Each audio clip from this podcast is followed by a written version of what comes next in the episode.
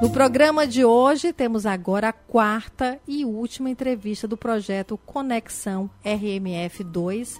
No projeto, discutimos ao longo da semana o futuro institucional da região metropolitana de Fortaleza e os seus projetos. E hoje, eu converso com o deputado estadual Salmito Filho, o deputado Salmito Filho, como presidente da Câmara em anos anteriores. Ele liderou vários encontros com as câmaras municipais da região metropolitana de Fortaleza. E ele vai falar aqui com a gente né, o que foi feito de concreto, o que pode ser feito ainda de concreto, reunindo os 19 municípios da região. Deputado, boa tarde, seja bem-vindo ao programa. Boa tarde, Neila, boa tarde a todos os ouvintes. Prazer. Prazer é nosso. E o que foi feito até agora, o que pode ser feito ainda é, nessa perspectiva de unir os municípios da região metropolitana? É, primeiro é importante perceber a, a, a, a, relevância estratégica, não só para o presente, mas para o futuro também, da, de que os municípios e, e principalmente a população desses municípios né, já tem uma realidade social, econômica e cultural integrada. Né? Eu costumo dar o seguinte exemplo: uma família mora no município do Eusébio, num condomínio. É, um membro dessa família trabalha no complexo turístico que fica no Porto das Dunas, no município de Aquiraz. O outro membro trabalha no complexo portuário industrial do PECEM, no município de São Gonçalo do Amarante. E os filhos estudam na escola em Fortaleza. Para dar um exemplo. Então, essa família ela, ela tem a sua realidade econômica, social e até cultural que não é de um município, mas, portanto, aí da, da região metropolitana. Então, é, é já essa realidade nós já, já temos, ela já existe aqui, para não falar, por exemplo, de algumas questões que são fundamentais também, como a segurança hídrica do município de Fortaleza, depende diretamente da região metropolitana. O aterro sanitário, que recebe é, é, é, é uma, uma montanha de resíduos produzido produzidos pela, pela população de Fortaleza, mas que fica no município de Calcaia. Então são toda a questão do transporte, né?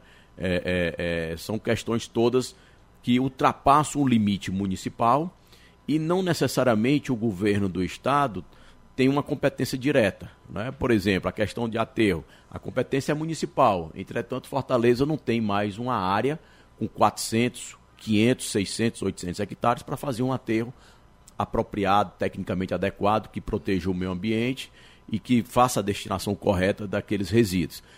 Calcaia tem quatro vezes o território geográfico do município de Fortaleza. Portanto, Calcaia já pode ter, já tem esse espaço e essa relação entre o município de Fortaleza e o município de Calcaia, né, uma relação de governança interfederativa que pode envolver de repente o governo do estado ou até mesmo o governo federal ou não.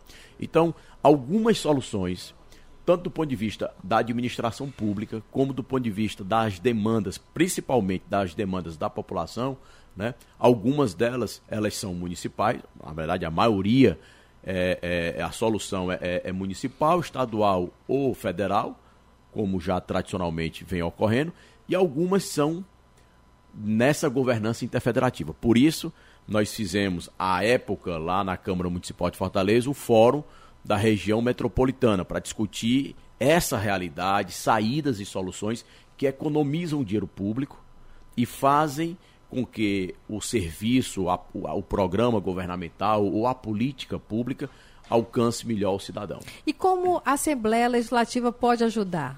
Como é que a Assembleia pode ajudar? A Assembleia pode ajudar muito. Né? É, Primeiro, porque a, o deputado estadual é o representante da população cearense. Então, ah, quando se fala em população da região metropolitana de Fortaleza, é a população cearense, parte dessa população cearense, grande parte está aqui na região metropolitana de Fortaleza. Agora, é, estimulando, apoiando esse debate nas câmaras municipais, estimulando e apoiando esse debate com os prefeitos.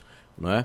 É, nós estamos criando uma comissão especial na Assembleia para apresentar isso nas 14 regiões do estado do Ceará. Né? E a região metropolitana de Fortaleza, sem demérito às demais, é a mais é, densa demograficamente, é a mais relevante economicamente. Então, é, nós queremos, nós estamos, a Assembleia vai estimular essas 14 regiões do estado para chamar atenção, mostrar que algumas soluções elas podem ser feitas de forma compartilhada, de forma regional.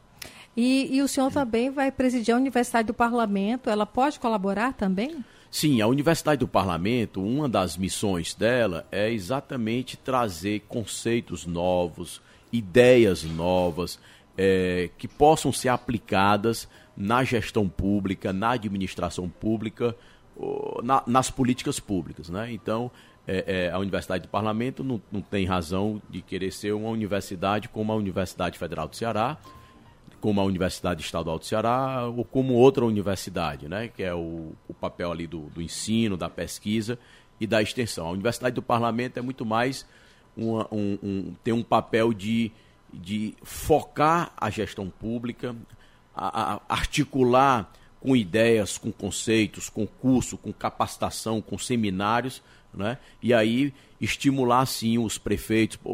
Para dar mais um exemplo aqui concreto, né?